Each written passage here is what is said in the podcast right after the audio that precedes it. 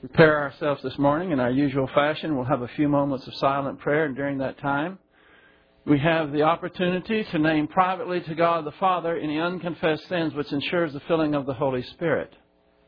Let us pray.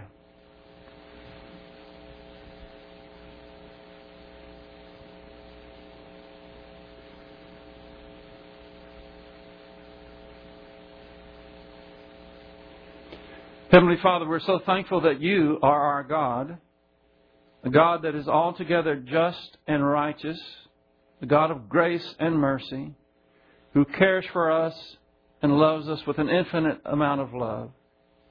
And you have revealed in your word the things that we need in order to live a life that is pleasing in your sight. So we pray that you will help us to concentrate on the message this morning so we can do just that. For we pray it in Christ's name. Amen. We're continuing in our what may be a series, I don't know how long it's going to last. It has to do with Christians and government in Romans 13. I've presented three basic viewpoints so far. The first one is the idea that government is all powerful and you are to obey and submit to everything that comes from government. The second one has to do with recognizing that government has limited power and you are biblically right to resist when it is issues dealing with faith. In other words, when the government uh, commands you to do something that is contrary to the Word of God, then you have the right to resist. The third viewpoint is the one that we started last Sunday, and that is that idea that government is limited in the scope of its authority, and that you are biblically right to resist in matters of faith and freedom. Uh, we went through some of the parts of the Declaration of Independence and saw how they uh, square with this last viewpoint. And I'm going to pick up the study today. We're pretty close to where we ended last time. Now, the notes are not as large as they normally are because I just noticed when I brought it up on the screen, the 20 font had not been updated to the to today. So uh, I apologize for that, but I hope that you can see that. If you, if you can't see it, then we will make the notes available to you. I'm going to go slower today. I've had people say, slow down. Because there are uh, several quotes, and quotes are kind of hard. They're kind of like a poem or something. You've got to go slow enough to really get it. And these quotes are very important. So I'm going to go slower today. And you'll notice at least I think you can probably see this. We have a star right here. I don't put stars very often. So if there's a star, it means, whoa, we better really look at this one. So we begin here. There's a very common mistake that many people make when they consider Romans 13, 1 through 7. They fail to recognize that those verses come from the perspective of a government operating as a minister of God for good and people's responsibility to submit to it. That is the context of Romans 13, 1 through 7. And when the, when the government is operating as a minister of God for good, we as believers are responsible to submit to it. However, to apply the submission of those verses to a government that has become tyrannical and a minister of Satan for evil is a gross misapplication. This is, this is something that so many people do. They go to Romans 13, they go through these verses and they say, See, you're supposed to submit. But they forget about or don't realize that it is referring to a government that is operating properly as a minister of God. I gave this quote last time. Oh, no, excuse me. This is a new quote. This is one reason I started here. Because I found some more quotes. I'm constantly uh, upgrading this. This is this came from the an article called "The Crisis" by Thomas Paine, December the 23rd, 1776. And he says, "My own line of reasoning is to, my, to myself as straight and clear as a ray of light. Not all the treasures of the world, so far as I believe, could have induced me to support an, an offensive war for I think it murder. Do you understand what he's saying there? He's saying he is not supporting revolution. That is an aggressive movement against an established authority. And he says that he is not, nothing could even induce him to support an offensive war, for I think it murder. But if a thief breaks into my house, burns and destroys my property, and kills or threatens to kill me, or those that are in it, and to bind me with all cases whatsoever to his absolute will, am I to suffer it? That portion there that says, and am I to be uh, to bind me in all cases whatsoever? That was a phrase from King George to the colonies, and this was his intent. That's why he in, inserted that. He says, Am I to suffer it? What signifies it to me, whether he who does it is a king or a common man, my countrymen are my, uh, my, my countrymen are not my countrymen, whether it be done by an individual villain or an army of them, if we reason to the root of things, we shall find no difference. Neither can any just cause be assigned why we should punish in one case and pardon in the other. What he's saying there is crime is crime. Those who would take your freedom are those who are not ministers of God. And he said, I had said earlier, I think it's earlier, maybe I said it next, that it doesn't matter whether it's a criminal on the street or a criminal in office, it's still a crime. And he is addressing this and saying essentially that.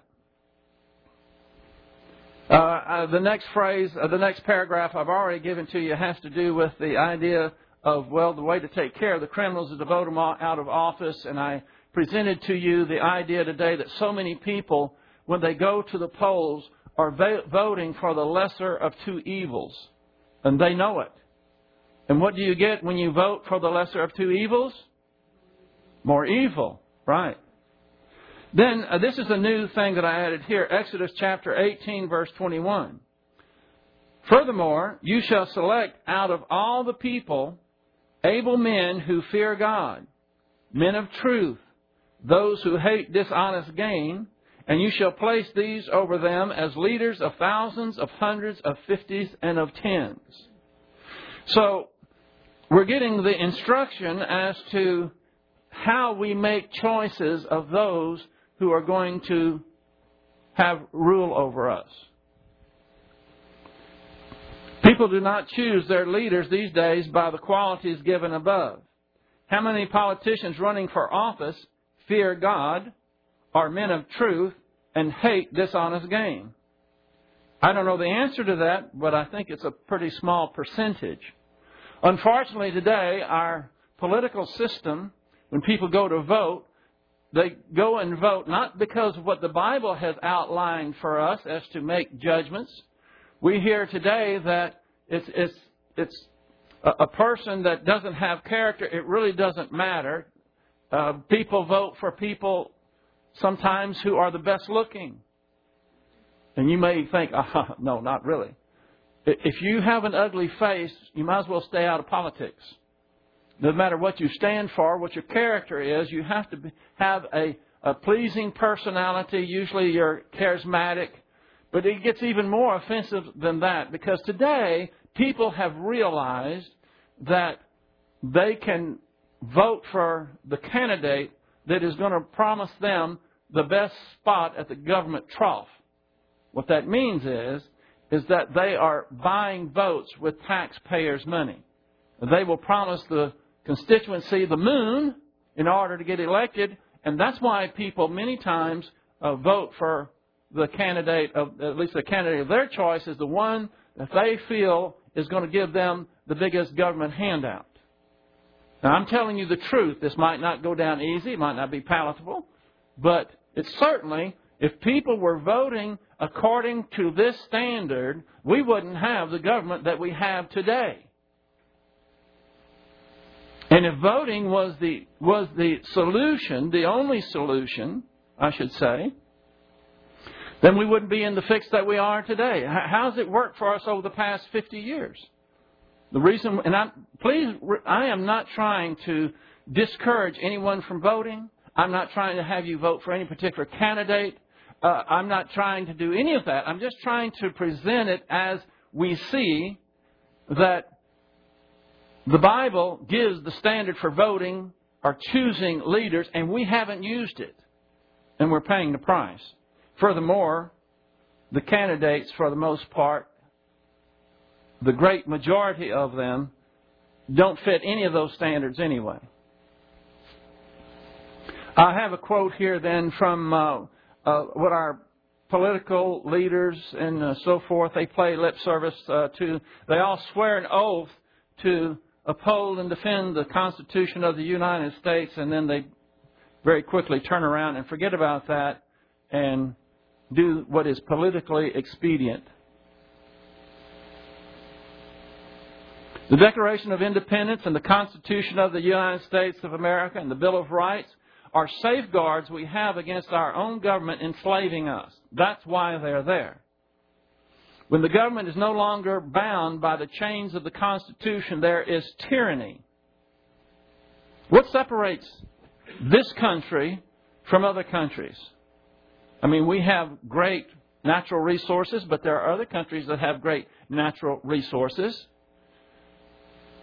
We have something unique in this country, and it is outlined, it is given in these documents. We recognize that our rights come from God, and they're not given by a government that can, t- that can give you certain privileges and then withdraw them at will. This is the great distinction that we have, and it's bound up in these documents. And then you remember Thomas Jefferson's quote in questions of power. Then let no one be heard, uh, nothing be heard of uh, confidence in man, but bind him down from mischief by the chains of the Constitution. Then there was a minister, John, uh, uh, Minister John Tucker of Newbury, Massachusetts, and in a sermon of 1771, he said the following Submission is due to all constitutional laws. Unlimited submission, however, is not due, meaning owed, to the government in a free state. There are certain boundaries beyond which submission cannot be justly required nor is there for due, meaning required, nor, nor is the submission required. You see, uh, what I've done, and I've got a lot of quotes in this, in my paper here, and I've tried to reduce it, but there are so many. People don't realize that at the turn of the century, well, actually, right before the uh, 1800s, you had a lot of upheaval going on. And the ministers, that would be the pastors of that era, were the ones that were speaking out, giving the biblical perspective with regards to Christians and freedom. The British hated them above all. They were called the Black Regiment. It's not that they were colored, it was that they wore long black robes. And across the board, they were making all types of quotes. I could give you 50 quotes that are similar to this one, but you can only take so many, so I just kind of pick and choose.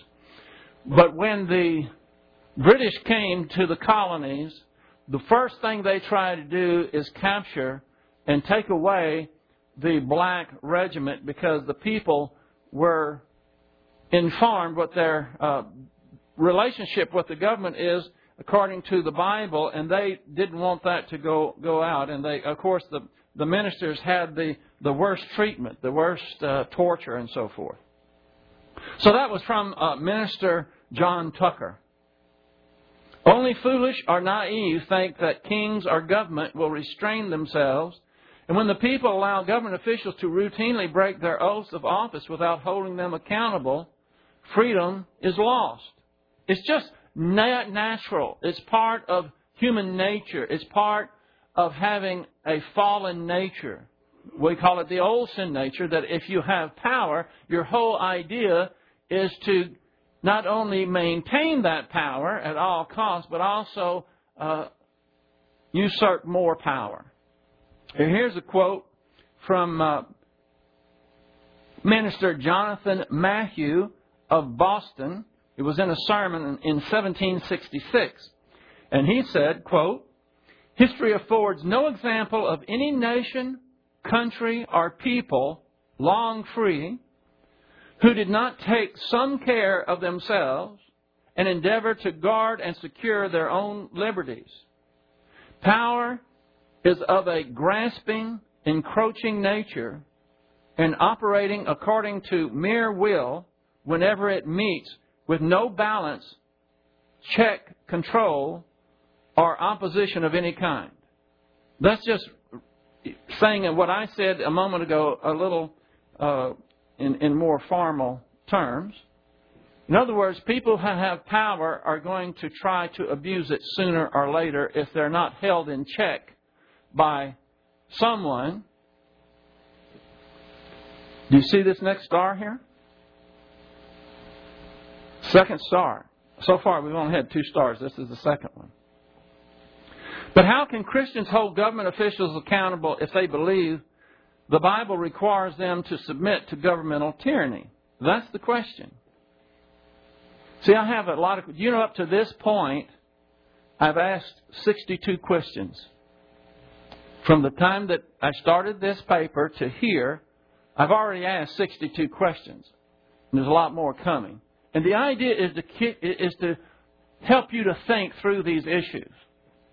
And so now I have some quotes. But this is, this is, this is huge because if we are obliged by the scriptures that we must abide tyranny and not resist it in matters of freedom, then who is going to hold the powers at bay? Remember, we already gave you the quote uh, power corrupts, and this was by Lord Acton. He said, Power corrupts, and absolute power corrupts absolutely. So who's to hold them at bay? Are the unbelievers, the non Christians, to take the load of holding the power at bay? Are they, take, are they to take the full weight because Christians are not to do it? Here are some quotes for you. This is by, again, Thomas Paine, an article in The Crisis, January 13, 1777. He said, He that rebels against reason is the real rebel. But he that, in defense of reason, rebels against tyranny has a better title to defender of the faith than George III. Now, I'll give you a little explanation about this. Of course, he's talking about King George III of England. And one of the titles given to King George III was Defender of the Faith. And all Thomas Paine is saying is that title really is more apropos when people rebel against tyranny. That's essentially what he's saying. The next quote is from Life, Liberty, and Property by Charles A. Weisman. He says, As tyranny, oppression, and usurpation become more commonplace in America and throughout the world, one begins to see a war being silently yet diligently waged against God, the Bible, and Christianity. Like the political wars against rights, the religious war is waged by our enemy with the aims of destroying the protections that guard the rights of life, liberty, and property, as Sam, Samuel Adams stated in 1776. Now, uh, th- what I have following is just a, a quick quote from uh, Samuel Adams. But what he's saying is there is a war being waged silently against the Bible and Christianity. And that war is trying to destroy the protections that guard the right of life, liberty, and property.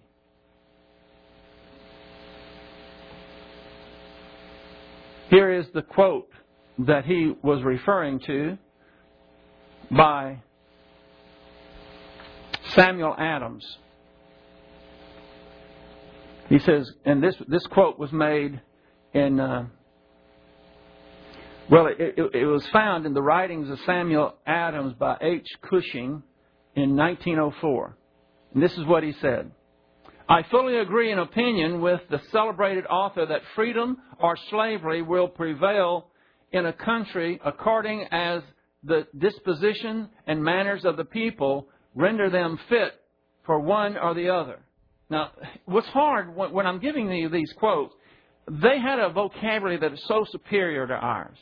And so you're, you're, you're hearing it. It's better if you can see it, but you're trying to follow it. That's why I have to slow down because it takes time kind of to register it into the modern parlance that we know today. What he's essentially saying here is that with regards to issues of freedom or slavery, one, one of the two is going to prevail according to whether the, the people uh, are going to see, see it fit for whether slavery or whether it's for freedom.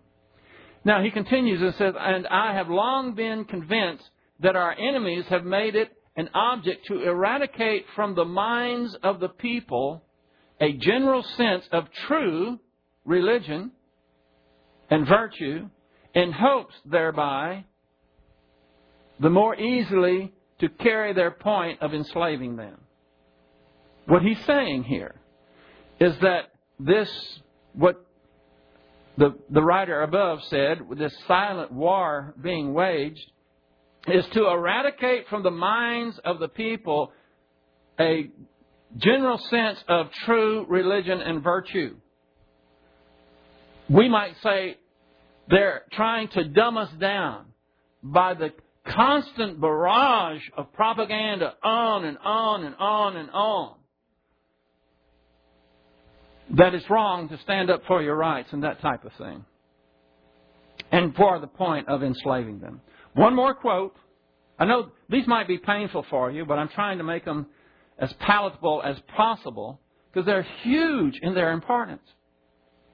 The next one is by uh, Charles Weisman again, Life, Liberty, and Pursuit of uh, and, and Property. And he says, quote, We are compelled to ask, how is it that so much corruption, unlawfulness, evil acts, and government encroachment upon individual rights came about in the land? The old common law, along with the rights of life, liberty, and property, have eroded away, listen to this, because the religion of the people has eroded away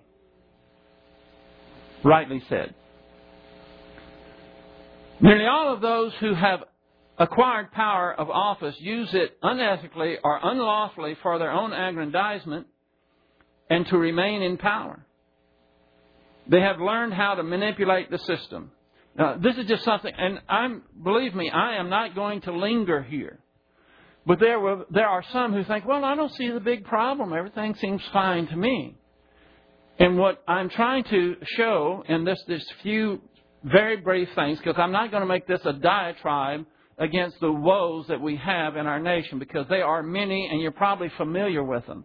But these are just basic, fundamental little tidbits for you to understand that uh, the condition that we're in. The first bullet here says Congress exempts themselves from the massive regulations and law it, force, it forces on the people. And uh, where's my, y'all excuse me just a minute. I thought I got this out, but I didn't. I have something about uh, regulation here that um, you might find interesting. Now, Congress exempts themselves from the regulations they put on us. This is a quote from uh, Cicero.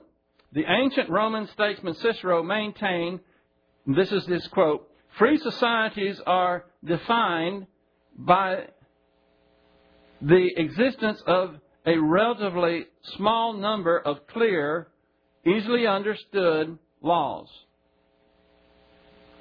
He's saying that that's what defines a free society. That is, a relatively small number of clear, easily understood laws. The latest law, or the latest, uh, one of the latest laws that was passed by Congress is called the Patient Protection and Affordable Care Act. Now, they always give them these wonderful names. Some people know this as Obamacare. Um, it's over 900 pages long. 900 pages. I don't know how long the our congressman had to deliberate over that and to look at it and thoroughly study it. You give me 900 pages of fine print, much of it in legalese, meaning it's um, kind of hard to understand, and you better give me a couple of months, probably just to read it. When government distorts incentives, meaning through regulation, the invisible hand can become a fist.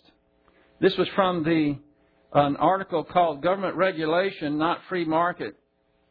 And this was in the Christian Science Monitor, November 22nd, 08. This next quote is from America's Engineered Decline by William Norman Grigg. He says, Each year, Literally thousands of new regulations are emitted by the EPA, the DOT, the DOA, the HUD, the OSHA, OSHA, and the whole alphabet soup. And the regulatory leviathan grows. As it grows, it increasingly sucks up revenue, resources, and manpower that otherwise would be invested in productive pursuits. The Federal Register, do y'all know what the Federal Register is? The Federal Register's Federal Register is that organization that compiles regulations issued every single day by the federal, federal regulatory agencies. And it, and it expanded, that is, the regulations in 2003, which was the latest date I could get figures, to 75,606 pages. This was in one year. It should be noted that the Federal Register is formatted. In other words, it's talking about if you went to the Federal Register and you're looking at these pages, of which there were 75,606 in 2003, they are formatted in a double column. They have double column pages with small type. And each page is generated by the executive branch bureaucrats who whose pronouncements supposedly have the force of law. And I got this from uh, uh, William Norman's Grigg, uh, America's Engineered Decline. The estimate cost, estimated cost of regulatory compliance then, in 2003, was $860 billion. That was for 2003. Here now, we're what, seven years past that? I shudder to think what it is now. This last um, quote I have on this is by The Law, the classic blueprint for a just society by Frederick Bastiat. He says, quote, The single greatest threat to liberty is government. Over the course of a century and a half, we have created more than 50,000 laws. Most of them permit the state to in- initiate violence against those who have not initiated violence against others. In each case, the person who resolutely demands and defends his God given right to be left alone can ultimately suffer death at the hands of our government. And I'm sorry I don't have the date on on that quote. So all I'm I could say a lot more about this, but suffice it to say that Congress exempts themselves from the laws that they give others. Another really great example is the fact that we probably, all of you, or maybe most of you, have, uh, whether you like it or not, have been under Social Security. That is the retirement that Congress has decided for the people. Do the congressmen, do they have Social Security? No. They have what's called a golden parachute. They have voted in themselves where, uh, well, you know the whole deal. It's just that they exempt themselves from what they put on us. The second one, each new Congress refuses to be bound by the enactments of the previous Congress. One good illustration of this, y'all remember Phil Gramm that was from Texas? And he had a bill, and he, it passed that uh, it was going to be on a budget. The whole idea was that you cannot have this deficit spending, and we're going to have to, the government is going to have to uh, live within its means.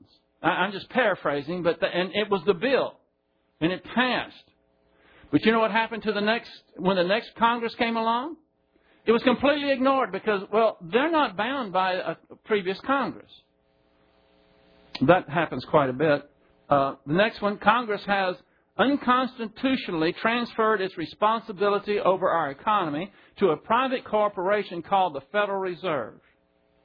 The Federal Reserve is a private corporation owned by, for the most part that we know, um, foreigners.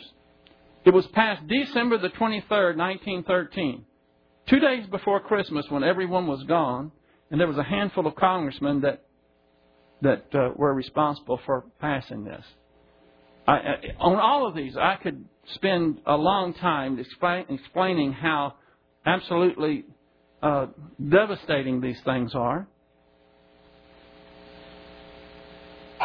Our president can decide at any time to thrust our country into war because those in Congress refuse to insist that they make a declaration of war before our soldiers are sent into harm's way, which, by the way, is demanded by our Constitution. There hasn't been a uh, declaration of war since World War II. So I'm not picking on any president. That's not what it's about. I'm just trying to demonstrate that what keeps us from being under tyranny is the Constitution and the Bill of Rights. And when that's gone, well, we have what we have today. A president can decide, well, we're going over here, we're going to go to war over here, and the Congress allows that to take place, and the people don't hold the Congress accountable. Evidently, following the Constitution isn't politically expedient anymore.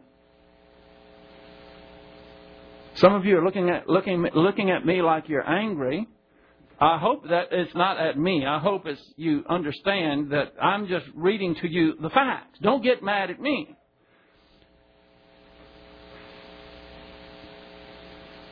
Currently, congressional spending is oh, I didn't I didn't read this next little line here. What are the people to do when the separation of power has broken down and all three branches of the government are out of control? And if you think that things are not out of control, I think you're maybe not quite up to speed. Currently, congressional spending, congressional spending is out of control. The national debt, at least that they admit to, is $13 trillion. That is a number that's so large we can't even begin to understand what it is. But this, this will give you some idea. Not only is that the debt, but the debt increases by right at $4 billion a day. Every day, this country goes $4 billion more in debt.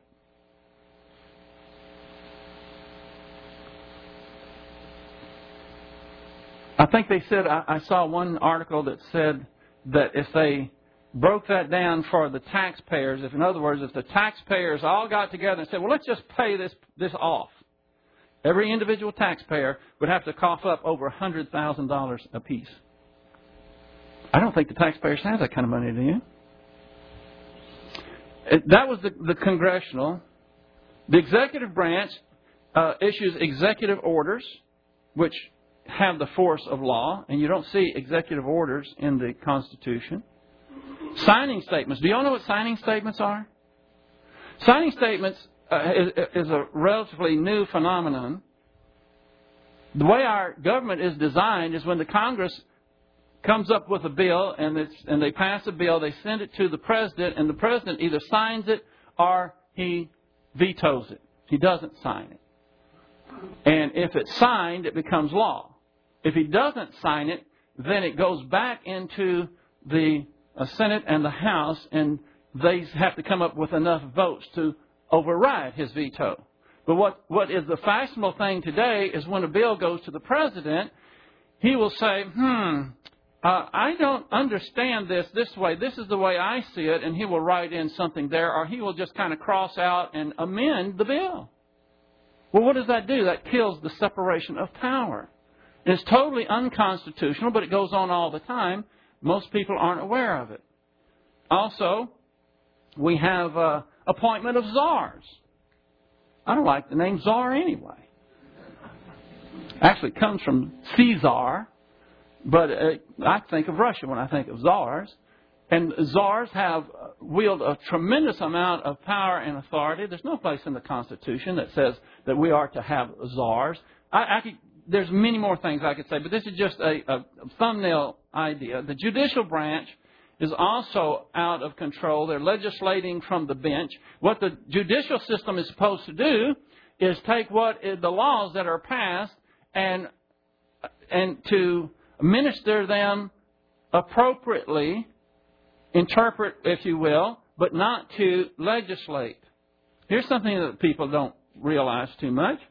The innocent plea has changed to not guilty. If you're charged of a crime today and you say, how do you plead? And you say innocent, they say, well, there's no such thing as an innocent plea anymore. It's not guilty. You say, well, what's the difference? Well, the difference is, is if you're innocent, then you're innocent and they must prove that you're guilty. When you say not guilty, you have to prove that you're not guilty. That's the way it works today. And yet, uh, you know, same sex marriage. We have uh, the idea that this is even an issue that we have to struggle with in this country is an indictment against the people, the system, and it stinks as far as God is concerned. We have, for instance, in, in uh, California, they come up with propositions all the time. I can't remember the exact number of the proposition. I think it was Proposition 6 or 9. This was several years ago. And it was the largest uh, assertment of, of Uh, or an agreement of the populace on record. They all, something like 85 or 90 percent of the people said they no longer want to pay for illegal aliens for their education, for their health care, and all the things that they, it was, it was breaking the, the state. And yet, one federal judge says, no, this is unconstitutional, and, it, and the will of the people was, was, it was smashed. I mean, that's, I'll just go on. I'm just trying to give you a few ideas of why it's necessary for you to understand what you should do as a Christian. What are Christians to do when the state takes away their children because they spank them? And that happens every day in this country. In fact, some of you remember it was a, a number of years ago. Uh, I had some kind of correspondence from a church. It was a black church, and they were soliciting prayers because um, the government had come in and taken about a third of the children from their parents in that church because they spanked the, the, the children.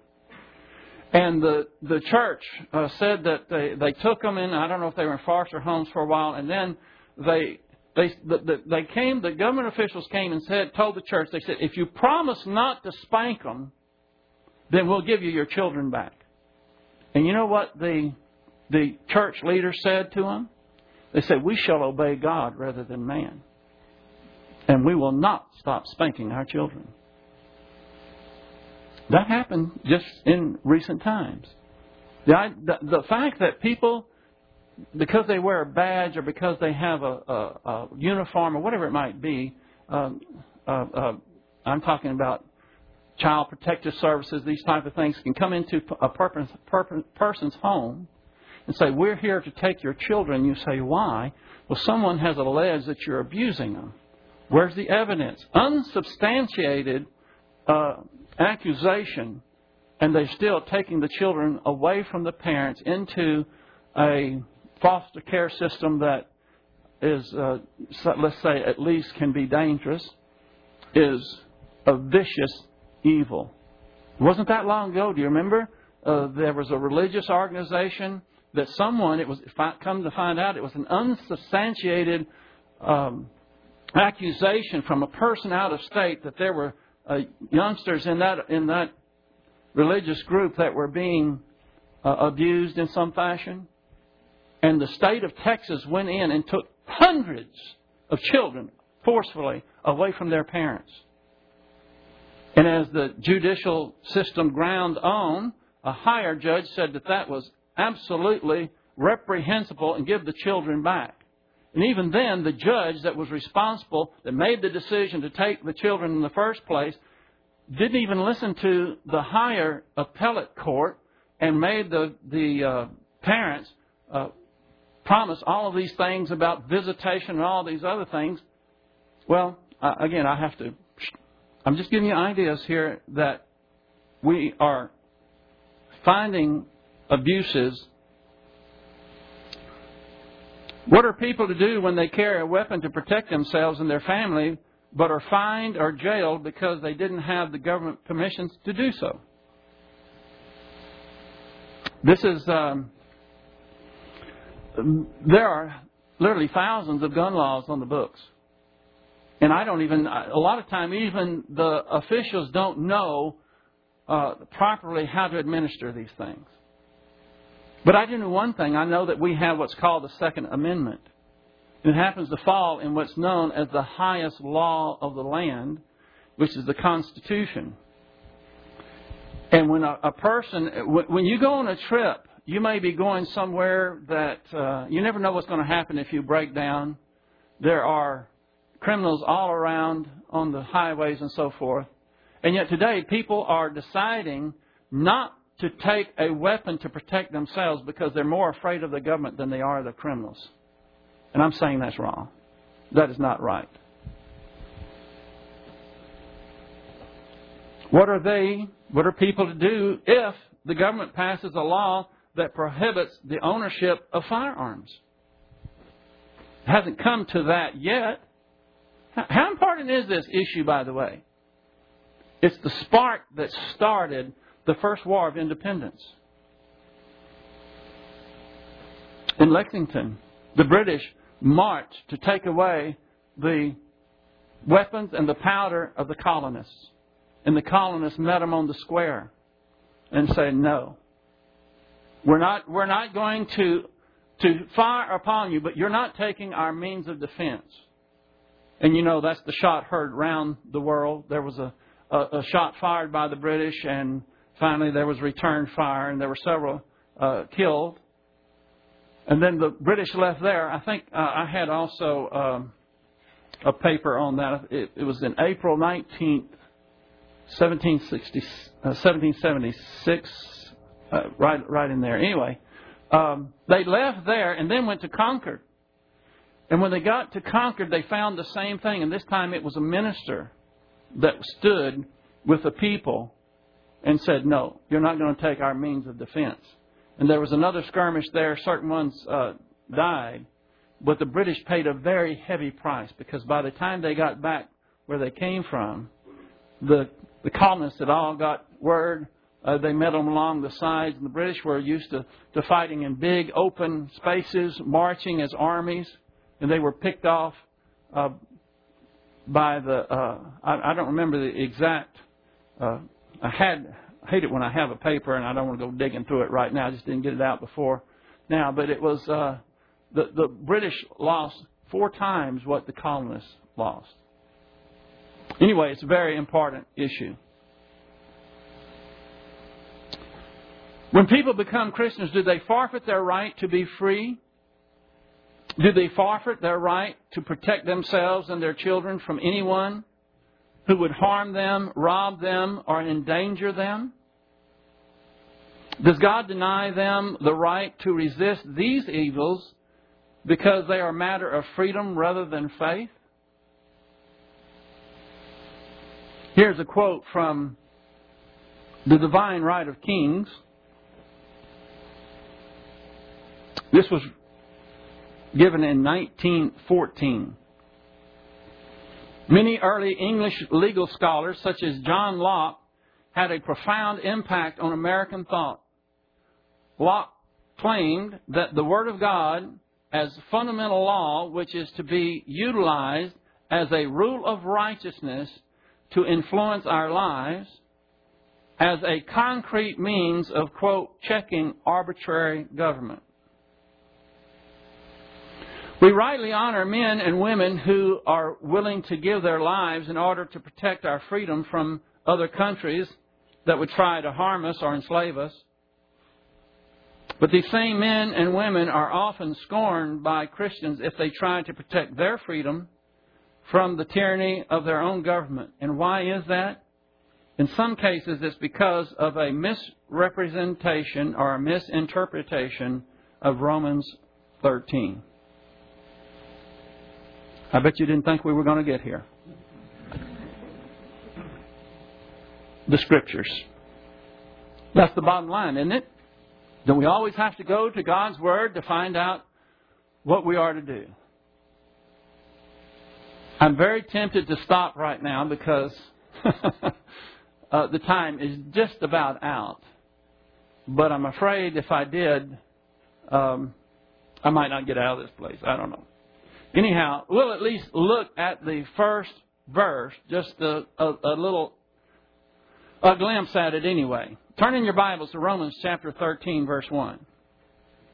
Now, Romans 13, verses 1 through 7, are not the only place in the Bible that gives us directions with regards to our relationship to the civil government, but it's probably the one that is most often uh, gone to because it gives more detail than the others. I'm not going to leave out the others, I'll go there also. But let's look at least the first verse.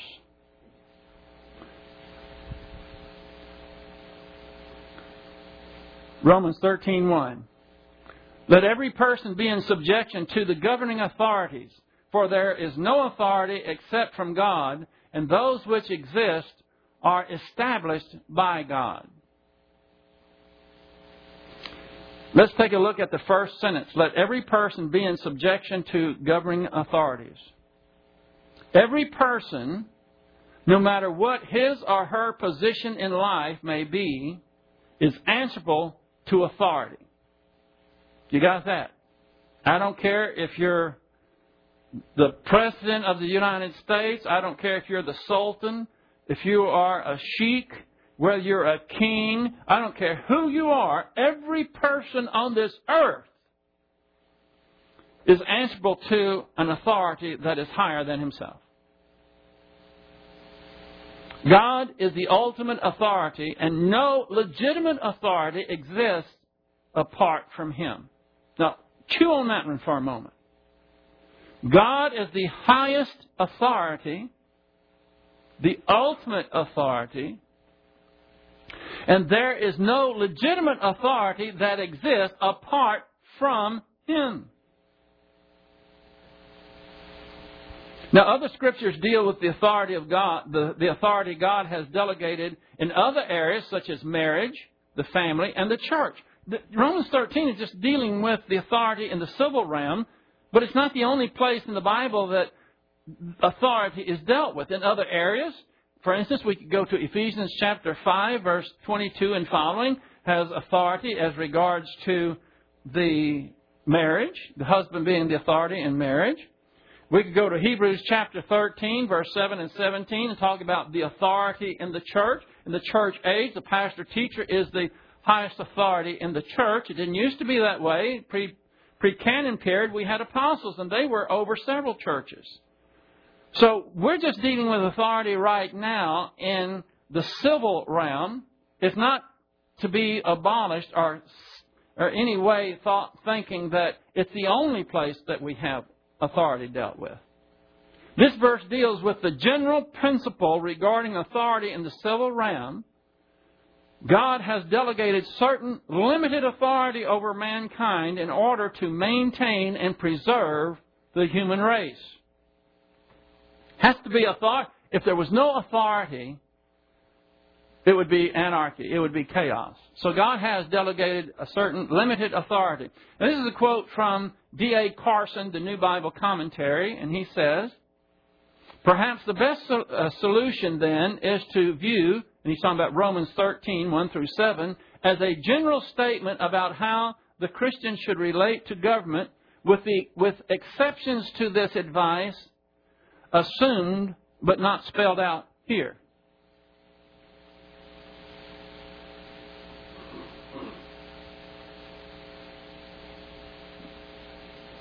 One more thing here.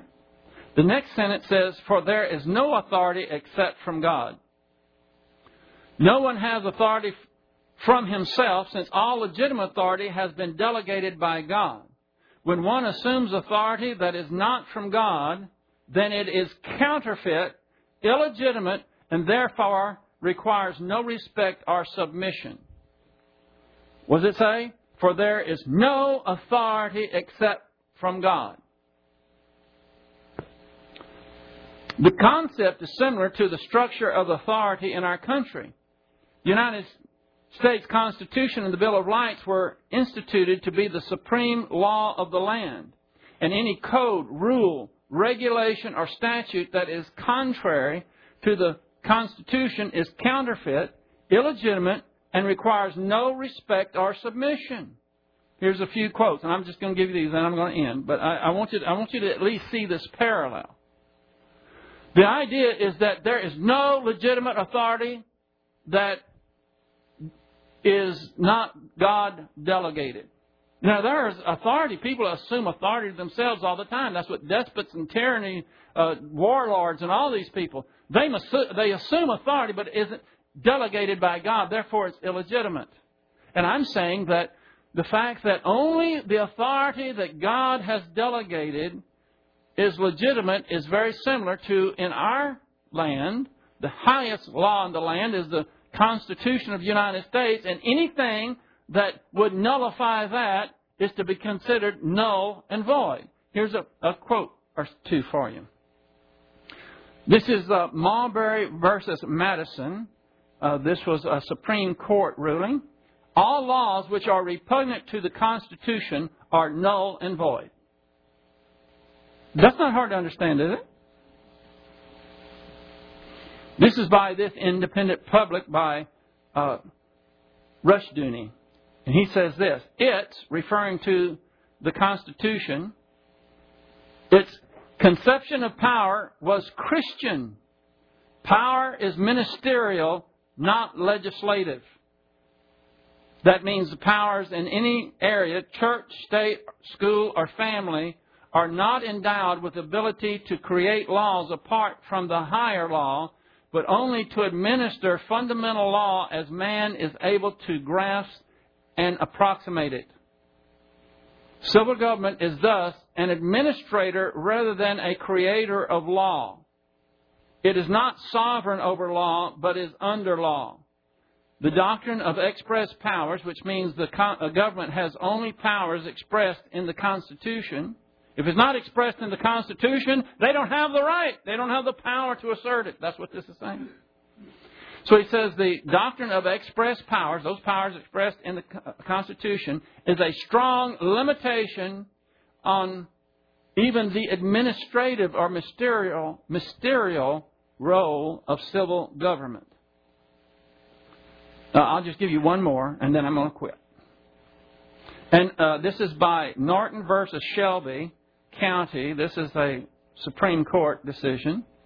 An unconstitutional act is not law. It confers no rights, imposes no duties, affords no protection, it creates no office.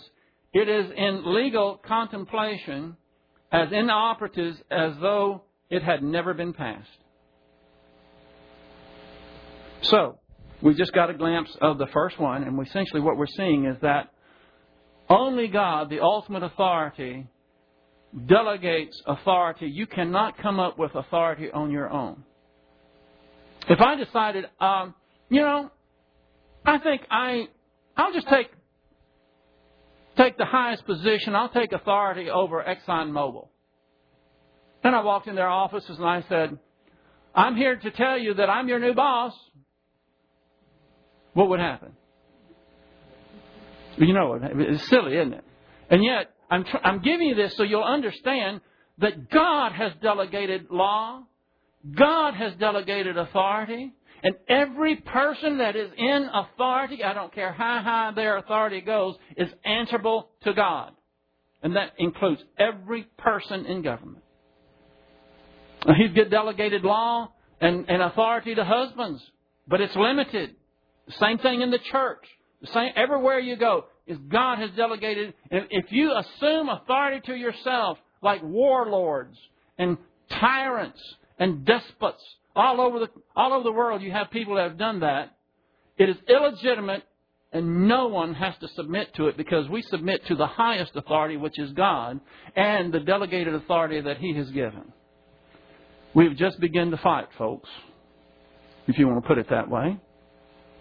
We just, maybe I should say, we just begin to be informed. I hope that you will stick with me and give it a full hearing. Now, I'd like everyone, please, to bow your heads and close your eyes. We're dealing with a specific issue here the relationship of the Christian with the government. However, there's an issue that far superior to that, and that is your relationship with Jesus Christ. Jesus Christ went to the cross. He died for the sins of mankind. He rose, he was buried, he rose the third day, and now he offers eternal life to anyone who will trust him and him alone for it.